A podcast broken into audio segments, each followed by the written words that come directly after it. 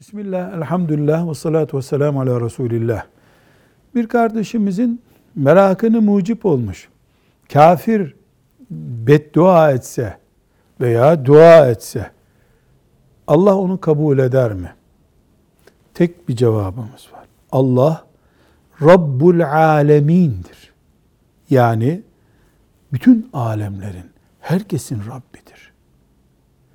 Ona kafir vardığında da o yalvarmayı kabul eder. Bu dünyevi bir konuda olur. Beni cennete koy, iman etmediğim halde derse onu kabul edecek değil. Ama dünyevi bir konuda kafirin de isteğini kabul edebilir. O Rabbul Alemin'dir. Velhamdülillahi Rabbil Alemin.